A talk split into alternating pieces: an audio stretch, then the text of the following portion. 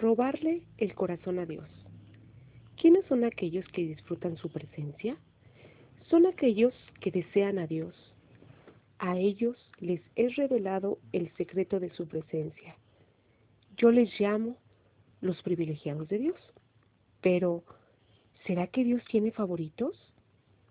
En un sentido no, pero sí es cierto que a quienes deciden ponerlo a Él primero, los honra con su amistad. Veamos quiénes son esos dichosos. La adoración es el privilegio de los hambrientos. Moisés era un hombre que presenció obras poderosas de Dios a lo largo de su vida. Él nunca olvidó la primera vez que sus oídos respondieron a la voz del Eterno en la zarza. Desde ese momento, la voz de Dios lo guió ante el desafío de un imperio rebelde y también lo consoló ante la incredulidad de su propio pueblo. Moisés había escuchado la voz de Dios. ¿Cuántos de nosotros podríamos decir lo mismo? Moisés también presenció los poderes manifiestos de Dios, tales como fuego, oscuridad, sangre, mortandad, los cuales afligieron Egipto. Con cada plaga, la marca del dedo de Dios se grabó en la retina del alma de este héroe de la fe. ¿Quién podría olvidar la escena del mar dividido en dos, como abriendo una senda de liberación para un pueblo que estaba a punto de perecer? Probablemente Moisés nunca olvidó el escalofrío que las gotas de agua salada le produjeron al estrellarse con su piel. En su mente recordaba una y otra vez el fuego incandescente del cielo guiándoles en su oída aquella terrible noche en que Faraón los perseguía. Una vez que fueron liberados de los egipcios, esto lo podemos ver en el capítulo 15 del libro de Éxodo. Moisés se levanta y dice, Cantaré yo a Jehová, porque se ha magnificado grandemente, ha echado en el mar al caballo y al jinete, Jehová es mi fortaleza y mi cántico, y ha sido mi salvación. Este es mi Dios, y lo alabaré, Dios de mi Padre, y lo enalteceré. Jehová es varón de guerra, Jehová es su nombre. ¿Quién como tú, oh Jehová, entre los dioses? ¿Quién como tú, magnífico en santidad, terrible y maravillosas hazañas? ¿Quién como tú? Léase en Éxodo capítulo 15 del 1 al 3 y también en el versículo 11. ¿Quién podría poner en duda la autenticidad y la sinceridad de palabras como estas en este cántico de Moisés? Sobre todo viniendo de un hombre cuya existencia misma solo se puede explicar por la intervención sobrenatural de Dios salvándole de las aguas. Él mismo fue un milagro. ¿Y qué decir de los pies temblorosos y el corazón palpitante cuando la voz como de trompeta lo llamó desde la espesa nube en las montañas. El pueblo salió corriendo mientras su caudillo subía al monte y atravesaba aquellas tinieblas oscuras. Escuchó y vio a Dios. Moisés conocía a Dios y tenía los privilegios que otros habían rehusado. Sin embargo, el caudillo de Israel nos revela un secreto de vida espiritual cuando Él intercede por su pueblo. En Éxodo 33, versículos del 11 al 18. Las tablas quedaron rotas en mil pedazos, pues el pueblo había quebrantado el pacto. Ante tal pecado, Dios le dijo a Moisés, ¿sabes qué, Moisés? Tengo malas noticias para ustedes. Yo había prometido llevarlos a la tierra prometida, pero no puedo ir con ustedes si este pueblo me vuelve a hacer una de estas, es probable que mi ira se encienda y los consuma. Por lo tanto, no voy con ustedes, les envío un ángel. Señor, si he hallado gracia ante tus ojos, entonces revélame a quienes enviarás, porque no queremos ir a una tierra donde tu presencia no esté. No queremos una tierra prometida sin ti, le ruega Moisés. Está bien, iré con ustedes. Has hallado gracia ante mis ojos y tengo que decirte que sí, respondió el Señor. Moisés obtuvo la primera cosa, ahora le pide la segunda.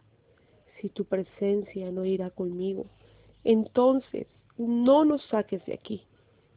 ¿Por qué? ¿En qué conocerán que somos tu pueblo si tu presencia no vendrá con nosotros? También esto que pides te daré. Iré contigo y te daré paz, le confirma Jehová. Entonces Moisés busca la tercera cosa. Muéstrame tu gloria. Versículo 18. En pocas palabras, Moisés le dijo, te ruego que me dejes ver tu rostro, que se quite el velo que siempre estuvo allí, porque quiero adorarte, quiero conocerte.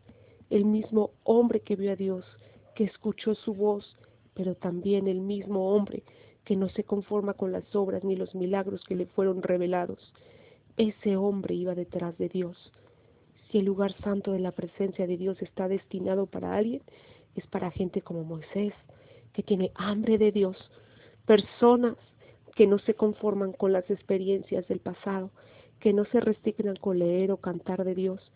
Ese lugar está reservado para quienes no se detienen hasta conseguir una vislumbre de la gloria de Dios al que ellos adoran.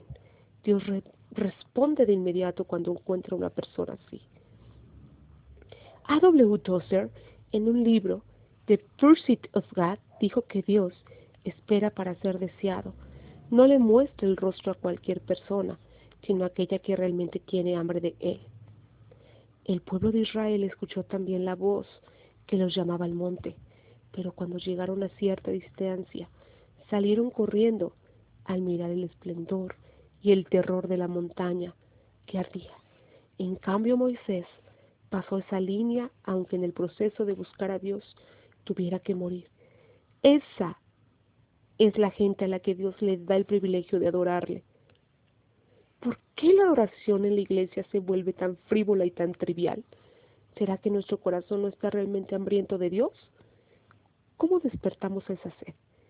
El teólogo A. W. Tozer también dijo que Dios siempre es previo a nosotros y antes de que el hombre busque a Dios, Dios busca al hombre. Pero si su obra previa debe encontrar en nosotros una reciprocidad positiva para que podamos vivir la experiencia de su presencia. Es un milagro que nosotros queramos buscar a Dios.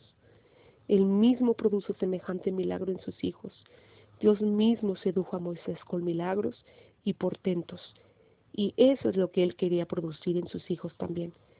Dios nos regala milagros por todas partes como si fueran dulces, solo para que usted se deleite.